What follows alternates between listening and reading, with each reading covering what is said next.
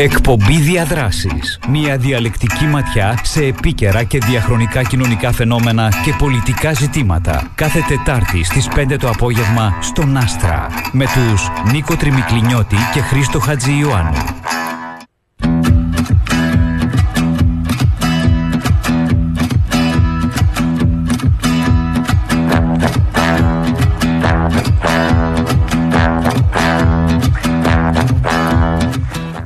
Εκπομπή διαδράσεις φίλες και φίλοι στο μικρόφωνο ο Χρήστος Χατζιωάννου, στο δίπλα μικρόφωνο ε, ο Νίκος ε, Τριμικλινιώτης, ε, στον ήχο Ιάντρη Δημητρίου. Να υπενθυμίσουμε ότι μηνύματα μπορείτε να στείλετε ε, στο 2250 με χρέωση 40 σέντ το κάθε μήνυμα.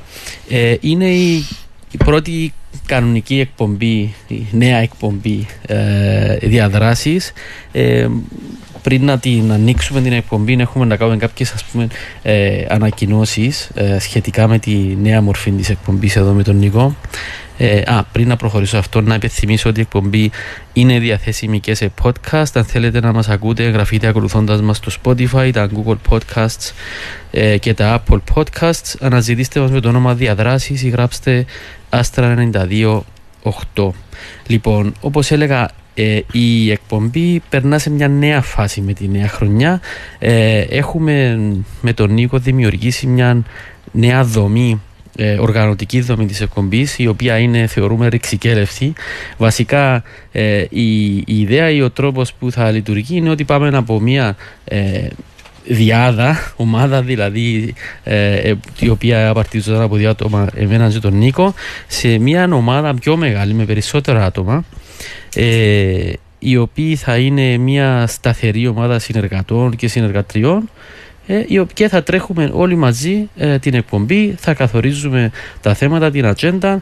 Ε, το κάθε άτομο από εμάς έχει μια τα, δικά του ενδιαφέροντα και εξειδικεύσεις ακόμα διότι στην ομάδα μπαίνουν ε, δημοσιογράφοι, ε, ερευνητές, ε, γενικά επιστήμονες, ακτιβιστές. Κάποιοι είναι ήδη εδώ μαζί μας. Στο στούντιο μαζί μας είναι η Ελένη Αντωνίου η οποία είναι ε, δημοσιογράφος και η οποία είναι και podcaster έχει το δικό της podcast ε, που φέρει το τίτλο «Μάμα μου». Ελένη καλησπέρα και καλώς, ε, σε καλωσορίζουμε στην εκπομπή. Γεια σου Χρήστο, χαίρομαι πάρα πολύ που είμαι εδώ. Ευχαριστώ για την πρόσκληση.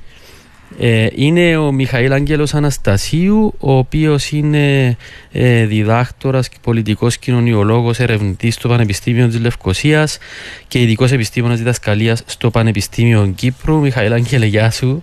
Καλησπέρα Χρήστο, ευχαριστώ που με έχετε εδώ. Ε, τηλεφωνικά έχουμε τον Ανδρέα Μπιπερίδη, ο οποίος ε, είναι υποψήφιος διδάκτορας ε, διεθνούς δικαίου ε, Αντρέα, είσαι, σε έχουμε στη γραμμή. Ναι, καλησπέρα και από μένα. Καλησπέρα Ανδρέα και επίσης έχουμε τον Ορέστη Μάτσα, ακτιβιστής, οικολόγος και κοινοβουλευτικός συνεργάτης του Νικολόγων. Ορέστη, μας ακούς; Όχι, ο Ορέστης δεν είναι μαζί μας ακόμα. Σύντομα θα τον έχουμε, είμαι σίγουρος.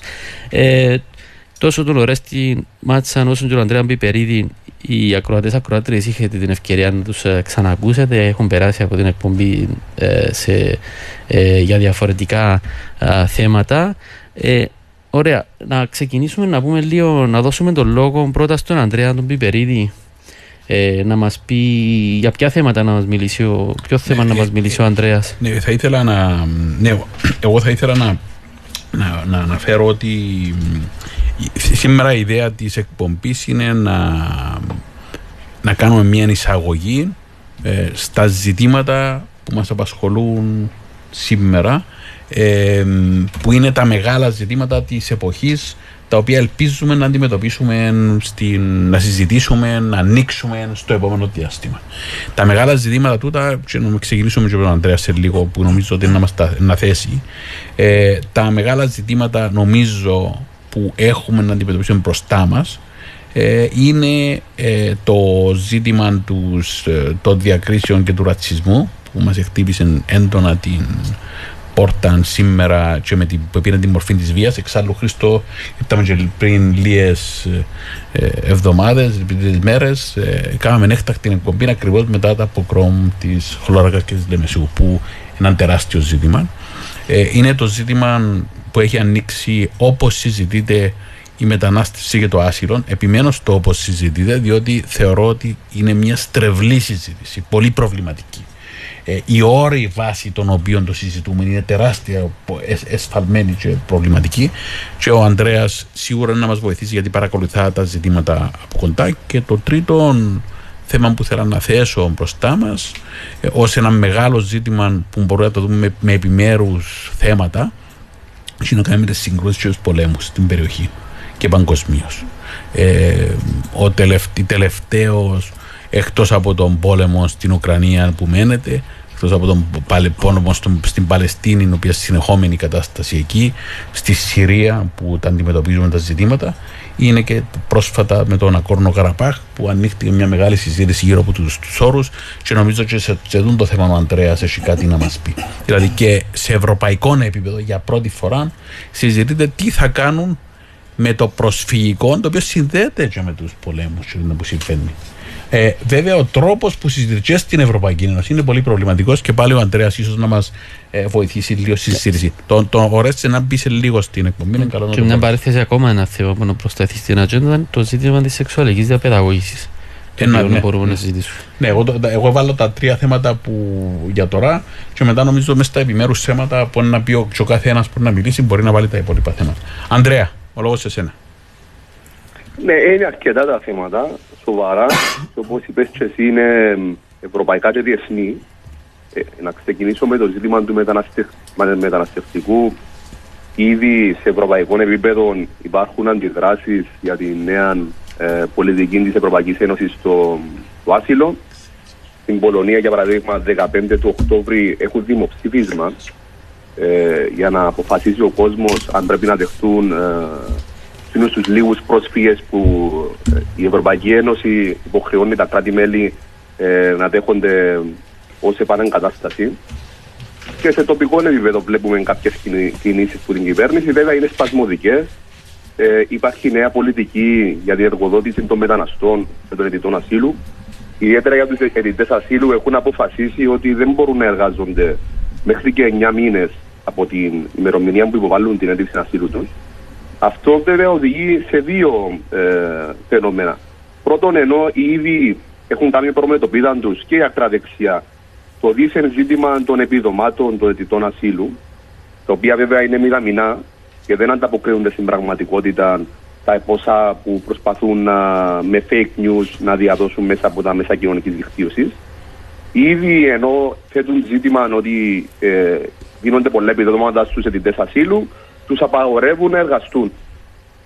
Την ίδια ώρα, το να απαγορεύει σε κόσμο ο οποίος διαμένει για 9 μήνες στην Κύπρο ε, και λαμβάνει έναν πολλά χαμηλό επίδομα, δηλαδή γύρω στα 200 ευρώ επίδομα ενοικίου. Ποιος μπορεί να ζήσει στην Κύπρο με 200 ευρώ το μήνα ή 300. Την ίδια ώρα θα εξωθήσουν αυτούς τους ανθρώπους στην αδίλωτη εργασία, δηλαδή περαιτέρω εκμετάλλευση των αιτητών ασύλου από εργοδότες. Παράλληλα, έχουμε ακούσει στη δημόσια σφαίρα της Κύπρου το τελευταίο διάστημα να ανακυκλώνονται τα ίδια ψέματα και η ίδια παραπληροφόρηση όσον αφορά το διεθνές δίκαιο προστατεύει τους πρόσφυγες. Ο Ευρωβουλευτής του Δίκο, για παράδειγμα, έχει πει ξανά το, την ίδια παραπληροφόρηση ότι δικαιούται Κύπρος να αναστείλει το δικαίωμα και αίτηση ασύλου σε όσους εισέλθονται από τα κατεχόμενα. Αυτό είναι μια ξεκάθαρη παραβίαση της σύμβασης της Γενέβης όσο και της Ευρωπαϊκής Σύμβασης Ανθρωπίνων Δικαιωμάτων. Υπάρχει και η παραπληροφόρηση που έρχεται ε, από κύκλους ακροδεξιούς στα μέσα κοινωνικής δικτύωσης και το έχουν χρησιμοποιήσει και επανειλημμένα το ΕΛΑΜ, ότι υπάρχει δίθεν απόφαση του Ευρωπαϊκού Δικαστηρίου Ανθρωπίνων Δικαιωμάτων που ε, λέει ότι είναι νόμιμες οι μαζικές απελάσεις. Αυτή η απόφαση, η οποία είναι η ND vs Spain, είναι μια απόφαση η οποία έχει δεχθεί ε, σφοδρής κριτικής ε, προς το δικαστήριο και δεν εφαρμόζεται στην περίπτωση της Κύπρου για ένα απλό λόγο. Το δικαστήριο σε αυτή την αποφάση είπε ότι σε περίπτωση που στα εξωτερικά σύνορα κράτου μέλου της Ευρωπαϊκής Ένωσης ε, έχει άλλη νόμιμη και διαθέσιμη οδόν για να αιτηθεί άσυλο ο αιτητής ασύλου και μπορεί να το πράξει, πρέπει να προτιμάται αυτή η οδός παρά να, να εισέρχεται βία από κάποια άλλη οδό. Στην Κύπρο η πράσινη γραμμή δεν είναι εξωτερικό σύνορο. Οι αιτητέ ασύλου είναι ήδη μέσα στην Ευρώπη, μέσα στην Κυπριακή Δημοκρατία. Δεν μπορούμε να τους σταματήσουμε, ούτε μπορούμε να προβούμε σε πράξεις μαζική απέλασης, γιατί παραβιάζουν το Διεθνές Προσφυγικό Δίκαιο και το Ευρωπαϊκό Δίκαιο Ανθρωπινών Δικαιωμάτων. Τούτα όσον αφορά τι τελευταίε εξελίξει που υπάρχουν στο μεταναστευτικό, Ε, το οποίο ε, προφανώ ε, είναι ένα ευρύτερο ευρωπαϊκό ζήτημα. Αν- αν- Ανδρέα, Ανδρέα, νομίζω για τούτα θέματα συγκεκριμένα είναι καλά να θα κάνουμε ειδικέ εκπομπέ όπου να τα συζητήσουμε, αλλά πιθανόν να λάβουμε και ερωτήσει στο τέλο, στο δεύτερο μέρο. σω να είναι καλά να το απλώς να ξέρει ότι αν λάβουμε ερωτήσει και θέλει να παρέμβει και να τα απαντήσει, ναι, να ναι. απαντήσει εσύ. Ναι. ναι, στα τα επόμενα, ναι, για τα ευρωπαϊκά, ναι. Συνέχισε, ναι, sorry. Ε, όσον αφορά το άλλο θέμα που, που έθεσες με τις εξελίξεις, με, το- με νέα κλιμάκωση που είχαμε στην περιοχή του Ναγκόρνου Καραμπάχ, το διεθνές δίκαιο δεν είναι τόσο σύνθετο. Είναι αρκετά απλό, αλλά δύσκολο το ζήτημα, αλλά είναι πολιτικά σύνθετο.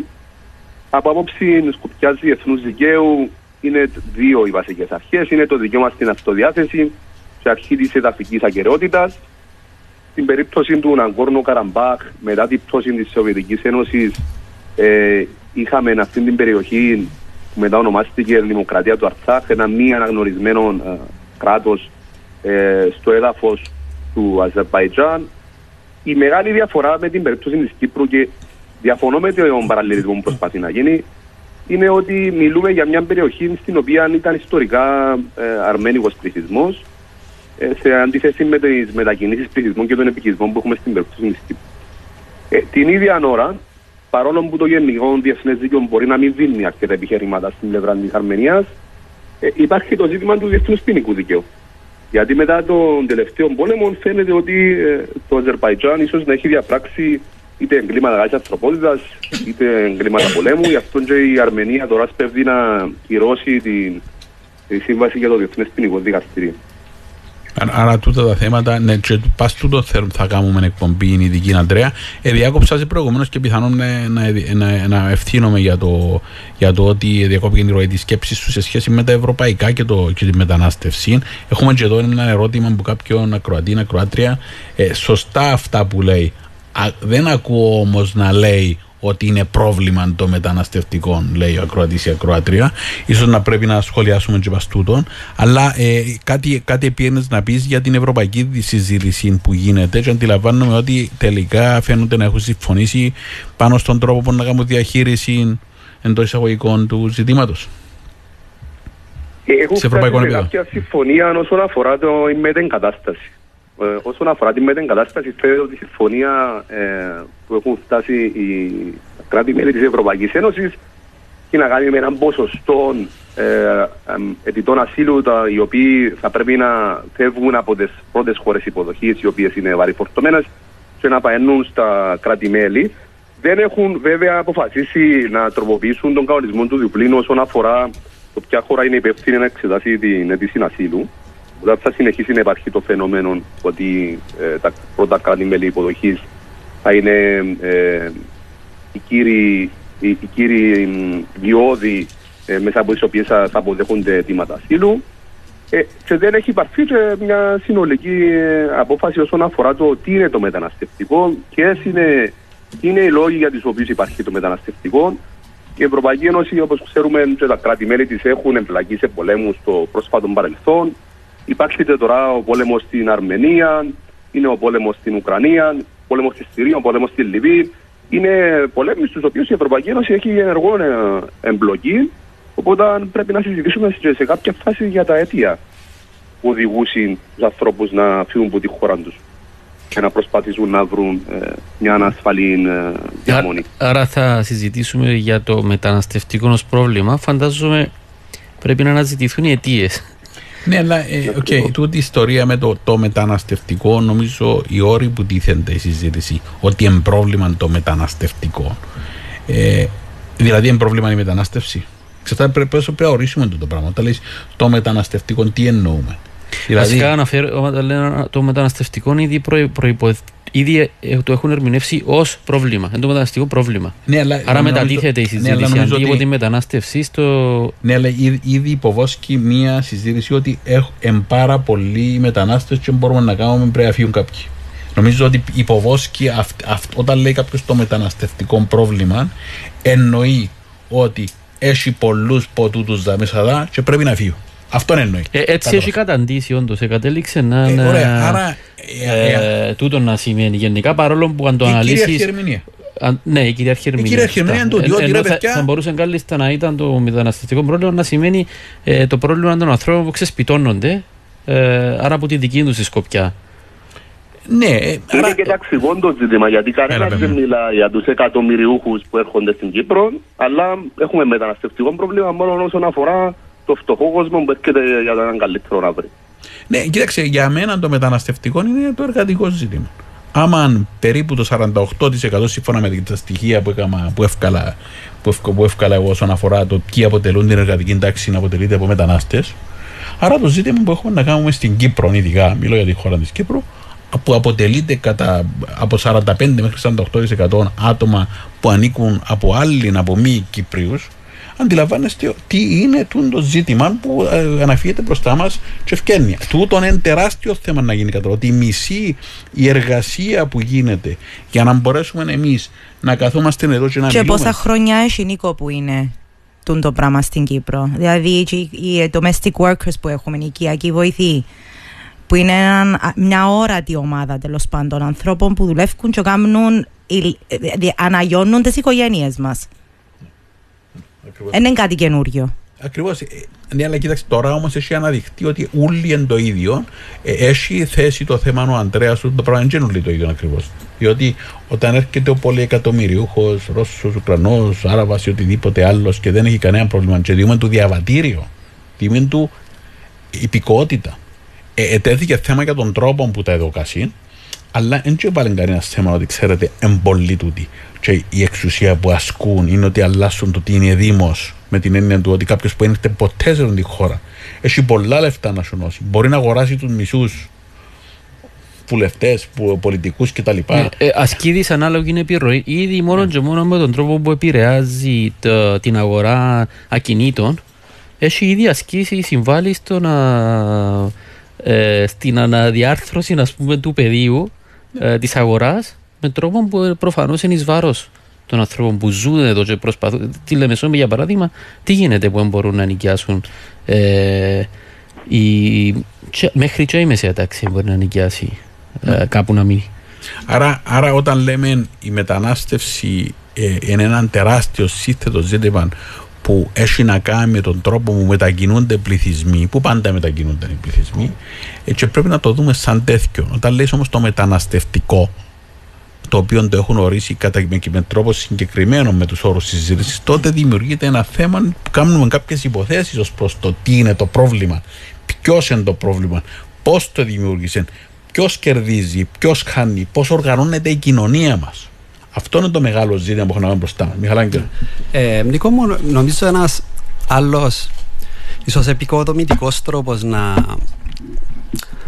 να αντιμετωπίσουμε αυτό το όλο ερώτημα είναι να πάρουμε ένα βήμα πίσω και πρωτού προβούμε στο συμπέρασμα ότι το μεταναστευτικό είναι πρόβλημα που έχει κάποιες αρνητικές έννοιες να το δούμε σαν ένα ζήτημα. Και θέλω να επισημάνω το εξής ότι όσον αφορά τα, τα γενικά αφηγήματα που συνδέονται με αυτό το ζήτημα μπορούμε να πούμε εάν απλουστεύσουμε την πολυπλοκότητα της κοινωνίας ότι υπάρχουν δύο κύριες προσεγγίσεις. Η μια είναι η προσέγγιση που βλέπει το μεταναστευτικό ως μια μορφή απειλής και άρα είναι πρόβλημα και η άλλη η οποία προσεγγίζει το μεταναστευτικό το ζήτημα ως έναν ανθρωπιστικό ζήτημα εντοπίζει το πρόβλημα όχι στην συμμετοχή των άλλων ατόμων στην κοινωνία μας αλλά στην αποτελεσματική ένταξη αυτών των ανθρώπων στη χώρα υποδοχής. Οπότε υπάρχει αυτός ο κύριος άξονας αντιπαράθεσης και είναι σημαντικό να επισημάνουμε ότι από τη μια πλευρά το ότι τροφοδοτεί την ερμηνεία είναι ανθρωπιστικές αξίες που βλέπουν σε εισαγωγικά των άλλων ως ίσων και απ' την άλλη είναι η περιορισμένη αντίληψη της ταυτότητας, η εθνικιστική αντίληψη της ταυτότητας η οποία θεωρεί πως η κοινωνία, το κράτος και ευρύτερα το κοινωνικοπολιτικό πεδίο μιας γεωγραφικής επικράτειας δεν έχει χώρο για πάλι σε εισαγωγικά τους άλλους. Και αυτό συνδέεται άμεσα με το υφιστάμενο και συνεχιζόμενο πρόβλημα του εθνικισμού που ερμηνεύει μπορούμε να πούμε και την ιστορία και τις λειτουργίες του κράτους και την κοινωνία από έναν μονοεθνικό πρίσμα. Ναι, άρα, άρα εσύ βάζεις το, το, το ζήτημα τούτον που σχετίζεται, με και έρχεται εδώ και ο ρόλος του Κυπριακού μες στη συζήτηση. Έτσι, Μάλιστα. Δηλαδή ότι μες στο πλαίσιο τούτο και το πλαίσιο που γίνεται αντιληπτόν το, η μετανάστευση ως ακόμα μια απειλή που απειλεί ακόμα παραπάνω τον, την κυπριακή δυνατότητα να αντιμετωπίσει των εξωτερικών εχθρών. Όμως υπάρχει όμως και μια, μήπως υπάρχει και μια ενδιάμεση ή μια τρίτη προσέγγιση που λέει μας βολεύει αφάνταστα να τον έχουμε περιθωριοποιημένο έτσι ώστε να είναι φτηνό εργατικό δυναμικό και να το εκμεταλλευόμαστε. Δηλαδή, εγώ θα σας συμπεριφερθώ, θα σας κάνω συμπαράνω. Άρα τώρα έχουμε την νέα πολιτική με του 9 μήνες κάποιοι τρίβουν τα χέρια τους. Σημαίνει ένα παραπάνω. Τι, τι είναι η πολιτική με τους 9 μήνες για να πούμε για τους Αυξάνεται, ε, προεκτείνεται και πάει στους 9 μήνες για να δικαιούται να δουλέψει νόμιμα. Άρα, άρα αιτείται κάποιος άσυλο και πρέπει να περιμένει 9 μήνες ναι. μέχρι να δικαιούται να εργαστεί. Ναι.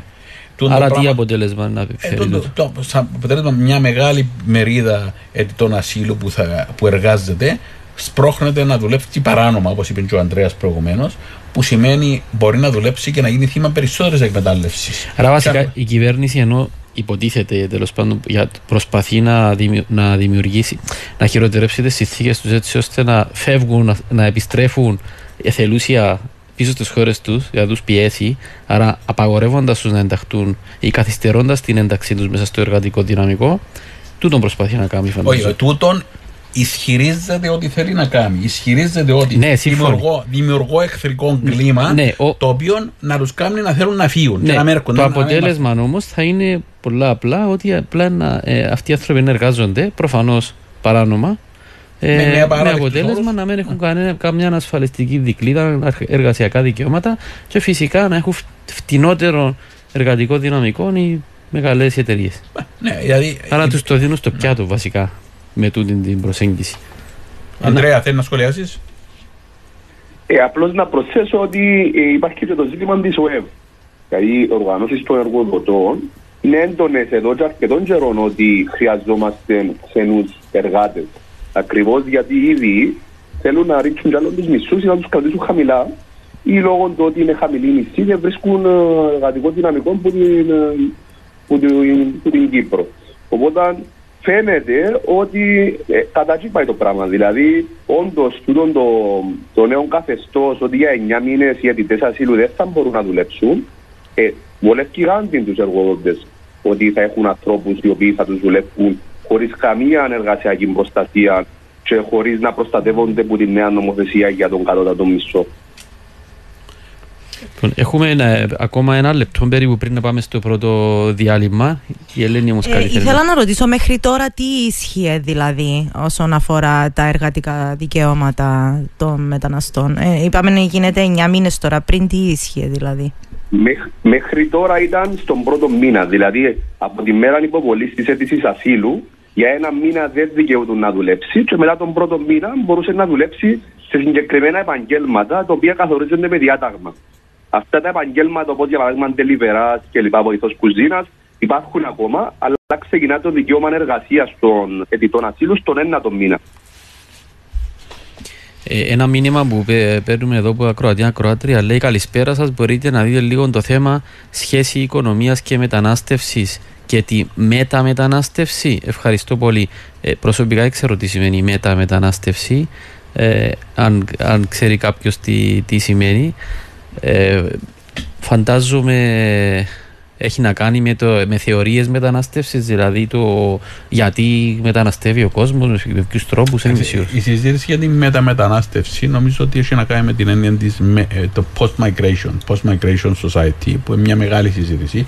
Νομίζω να μην την ανοίξουμε τώρα όμως, αλλά ε, το θέμα της σχέσης οικονομίας και μετανάστευσης νομίζω το έχουμε ήδη φίξει. Ότι ξέρετε, ο τρόπος μέσα από τον οποίο, ο τρόπος οργάνωσης της κοινωνίας, ο τρόπος επέκτασης του, ε, του, του, της κερδοφορίας έγινε μέσα από το φτηνό εργατικών δυναμικών των μεταναστών. Αρχικά είχε γίνει με την εργασία των προσφύγων μετά των εκτοπισμένων ατόμων το 1974, τη αλματώδης ανάπτυξη, επιτρέπηκε να, να επεκταθεί αυτό που ονομάζουμε καθεστώς συσσόρευσης τη δυνατότητα να κάνουμε κέρδος κερδοφορίας με το όταν θεώρησαν οι εργοδότες ότι πλέον και ε, δεν έβρισκαν εργατικό δυναμικό να φέρουμε μετανάστες οι οποίοι συνέχισαν να εργάζονται με όρους απαράδεκτου. Η απάντηση είναι πολύ απλή.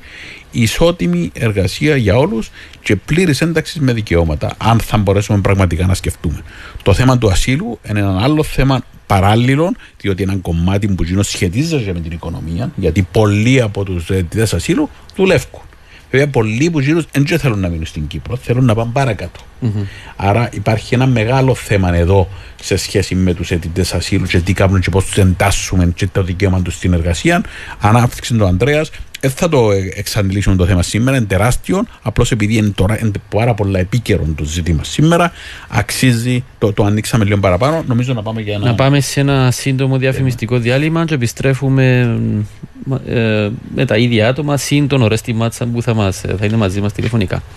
Άστρα 92-8 και διαδικτυακά. Παίζει δυνατά.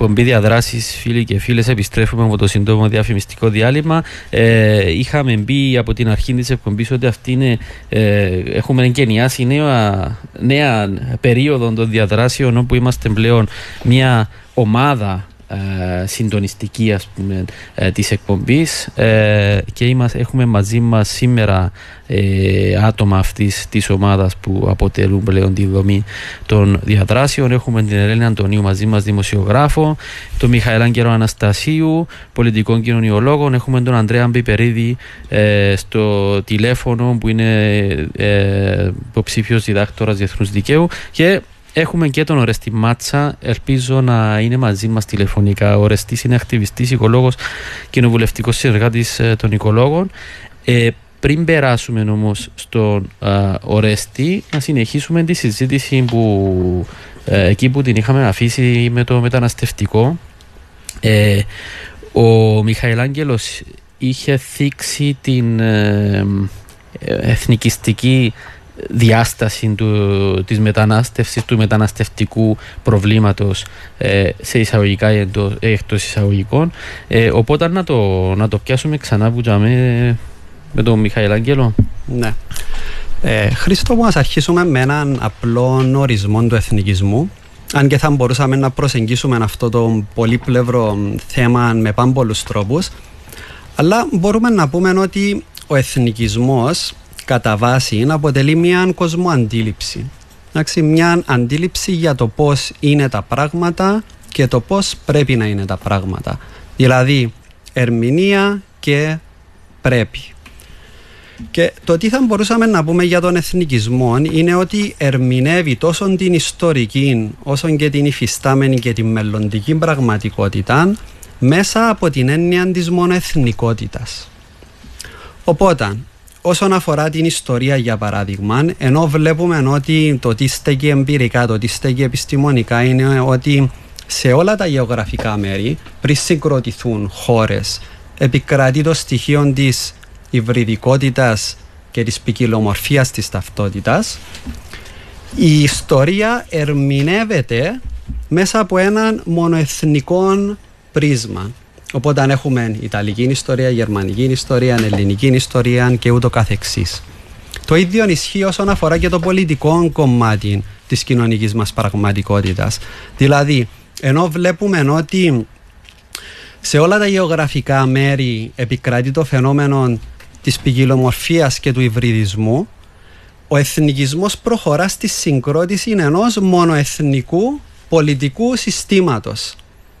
Το ίδιο ισχύει και στο επίπεδο της κουλτούρας, ενώ οι περισσότερες κουλτούρες ήταν, είναι και θα είναι ποικιλόμορφες και υβριδικές, ο εθνικισμός επιμένει στη συγκρότηση μονοεθνικής ταυτότητας, γλώσσας, εθήμων και ευρύτερα κουλτούρας.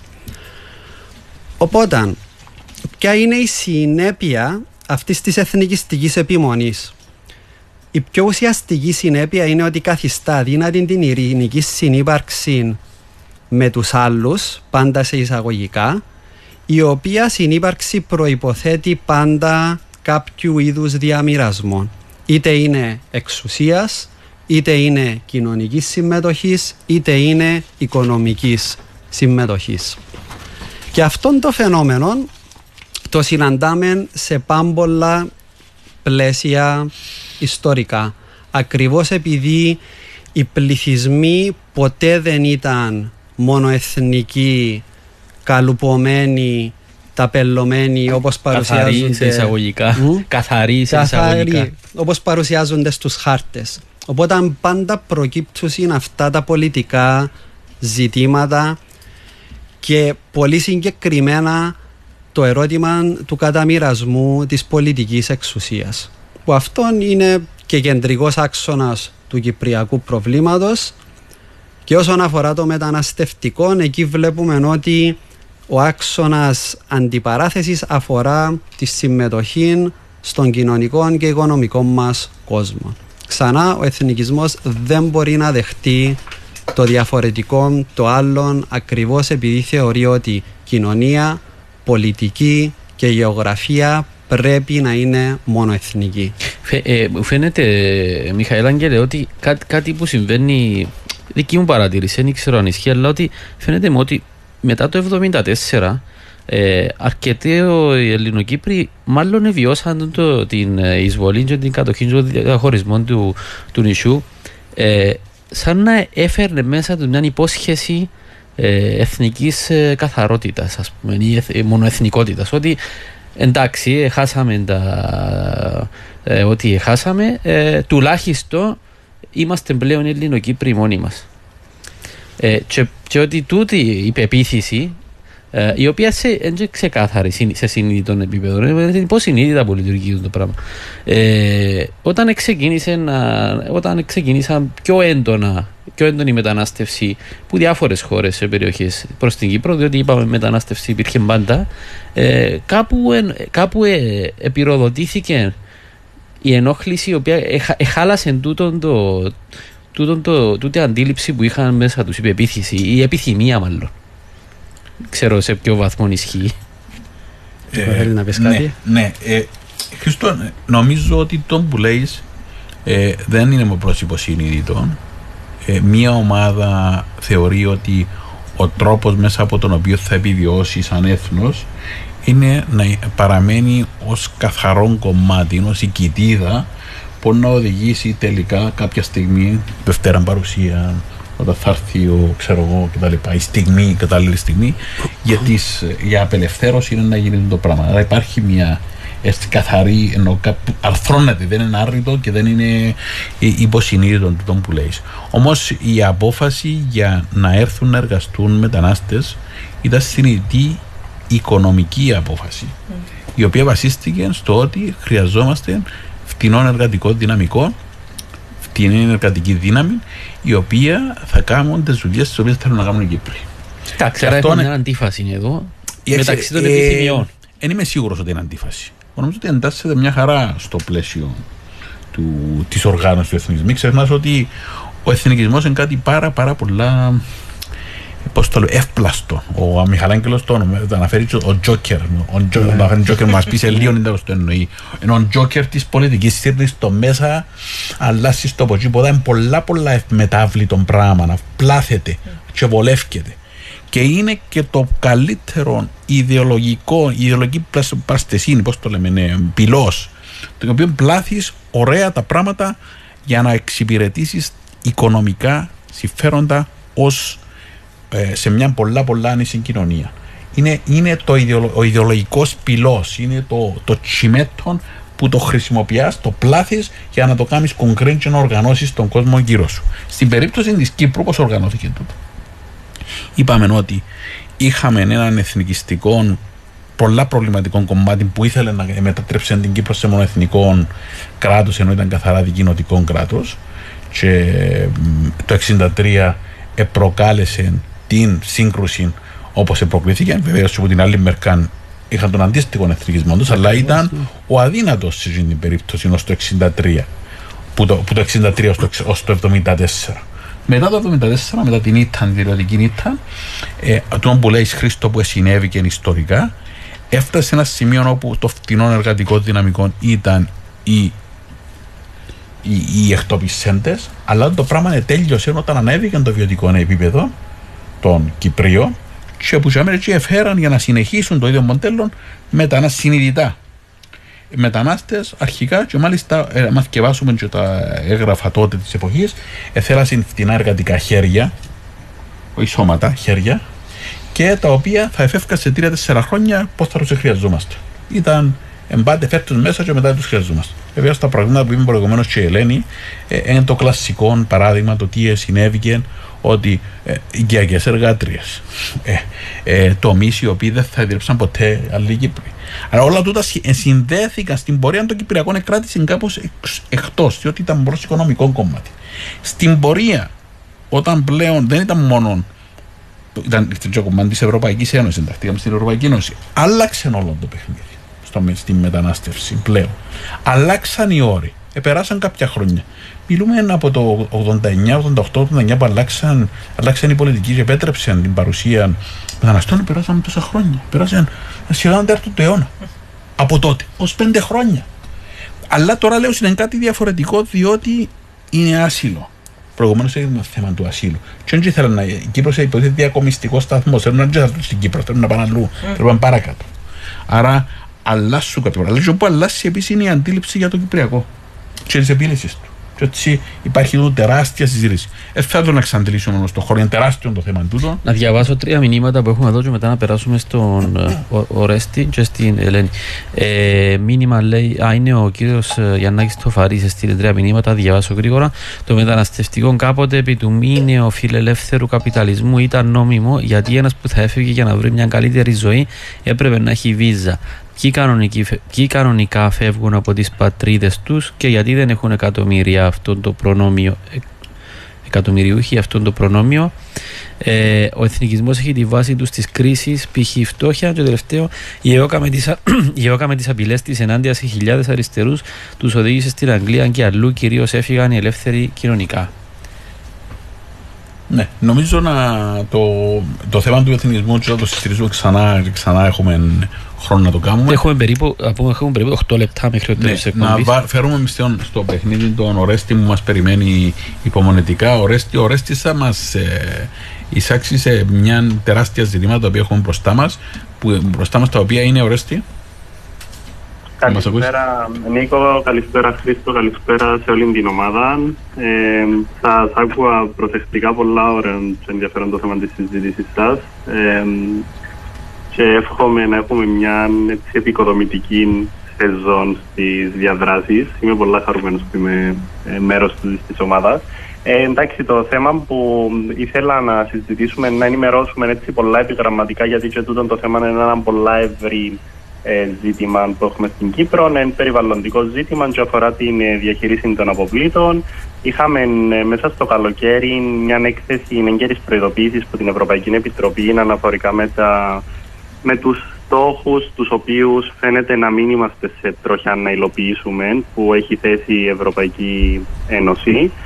Ε, και τούτη η έκθεση έχει συζητηθεί και σήμερα στην Επιτροπή Περιβάλλοντος ε, της Βουλής. Ουσιαστικά υπήρξε μια ενημέρωση για την έκθεση που, την, που το τμήμα περιβάλλοντος και μια παράθεση σχεδιασμών τους οποίους ε, σκοπεύει να υλοποιήσει το τμήμα περιβάλλοντος, γενικότερα η, το κράτος, η κυβέρνηση. Ε, να, να υπενθυμίσω έτσι με μια πολλά σύντομη αναδρομή σε περασμένα χρόνια ότι το θέμα των αποβλήτων είναι ε, κάτι που εμφανίστηκε τώρα. Δυστυχώς διαχρονικά έχουμε, ε, έχουμε διαχειριστεί το ζήτημα με πάρα πολύ ελαφρότητα ως κράτος. Ελάχιστα έκαναμε από όσα έπρεπε να κάνουμε για να εξορθολογήσουμε και να βάλουμε σε ένα βιώσιμο τρόπο υλοποίησης στη διαχείριση των αποβλήτων.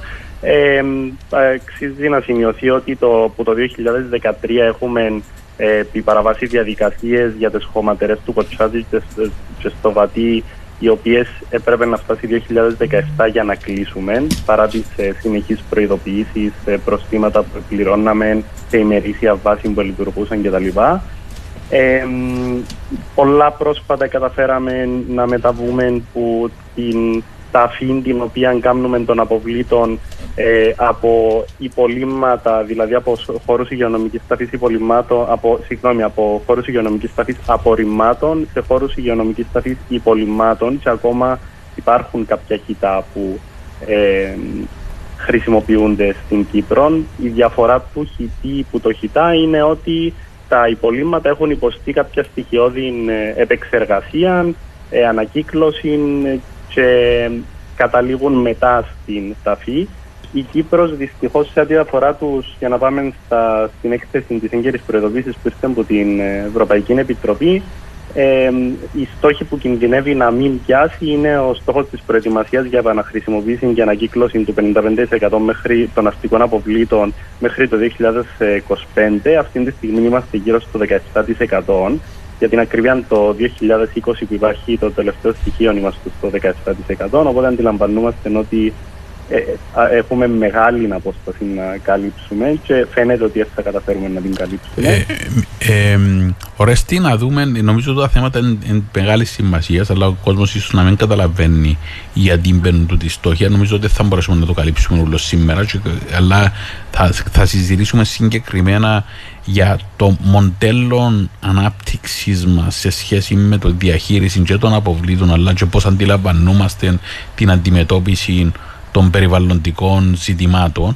Θα ήθελα να κάνω μια γέφυρα με τα προηγούμενα ε, σε σχέση με την κλιματική κρίση και την κλιματική αλλαγή και την προσφυγιά που φαίνεται να είναι ένα διεθνές θέμα σήμερα που παίζει, που συζητείται ε, και που εμείς δεν φαίνομαστε να λαμβάνουμε υπόψη τούτων των παράγοντα, του τη διάσταση. Δεν ξέρω αν έχεις κάποιο σχόλιο πάνω σε τούτον για να συνδέσουμε τα ευρύτερα ζητήματα, τα παγκόσμια, τα περιφερειακά, μαζί με το περιβαλλοντικό, την οικολογική, οικολογική κρίση που συμβαίνει μπροστά μας. Εντάξει, η, η σύνδεση της διαχείρισης των αποβλήτων με την κλιματική κρίση έχει να κάνει με την ευρύτερη διαχείριση του, των οικοσυστημάτων που κάνουμε. Για τη δημιουργία ε, προϊόντων τα οποία σε πολλά μικρό κύκλος ζωής που να τους κάνουμε καταλήγουν να γίνονται απόβλητα ε, είναι ουσιαστικά πόροι τους οποίους αντλούμε που, τα, που το πλανήτη, που το οικοσύστημα ε, σπαταλούμε ενέργεια, φυσικούς πόρους για να δημιουργήσουμε τούτα τα προϊόντα και μετά το σύντομο ε, μετά τη σύντομη χρήση που τους κάνουμε καταλήγουν ουσιαστικά να επιβαρύνουν τον πλανήτη ως κάτι ξένο, όχι ως κάτι φυσικό το, υπό τη μορφή, υπό την οποία, με τη μορφή υπό την οποία αντιλήφθηκε, αλλά ως ένα ξένο σώμα το οποίο δεν μπορεί να αφομοιωθεί ποτέ από το εκάστοτε οικοσύστημα ή θα πάρει εκατοντάδες ε, χρόνια να αφομοιωθεί. Για την παραγωγή όλων αυτών των προϊόντων εννοείται ότι ε, δημιουργούνται, εκπέμπουμε ε, ε, ο εκάστοτε παραγωγός και κάποιους ρήπους οι οποίοι εννοείται ότι συνεισφέρουν στην αύξηση της ε, θερμοκρασίας του πλανήτη και άρα στην κλιματική ε, κρίση. σε ό,τι αφορά όμως τον, την άλλη γραμμή του, του κύκλου, μπορούμε να δούμε πώς η, τούτη η διαδικασία μετανάστευσης και που ε, σε κάποιες περιπτώσεις και ε, ενδεχομένως τα επόμενα χρόνια να αυξηθεί τούτη η τάση οφείλεται και στην ε, κλιματική κρίση και στην αδυναμία των ανθρώπων στις χώρες τους είτε να καλλιεργήσουν είτε να επιβιώσουν λόγω των φυσικών καταστροφών πώς εμείς μπορούμε να την αξιοποιήσουμε με θετικό τρόπο. Δηλαδή η διαχείριση των αποβλήτων εντάσσεται σε μια ευρύτερη φιλοσοφία της κυκλικής οικονομίας. Η κυκλική οικονομία είναι η φιλοσοφία στην οποία οι οικονομικές δραστηριότητες, οι βιομηχανικές δραστηριότητες εμ, προσπαθούν να μεγιστοποιήσουν τον, την- τον κύκλο ζωής, τη διάρκεια ζωής του εκάστοτε υλικού. Δηλαδή από έναν ε, συγκεκριμένο υλικό που υπάρχει σε έναν ε, προϊόν να αξιοποιείται μετά το τέλος ζωής του προϊόντος και να μεταβαίνει σε μια άλλη χρήση και τούτο να ξαναγίνεται και να ξαναγίνεται μέχρι να ε, σταματήσει πλέον να έχει κάποια αξία ενός υλικών και να μπορεί να χρησιμοποιηθεί.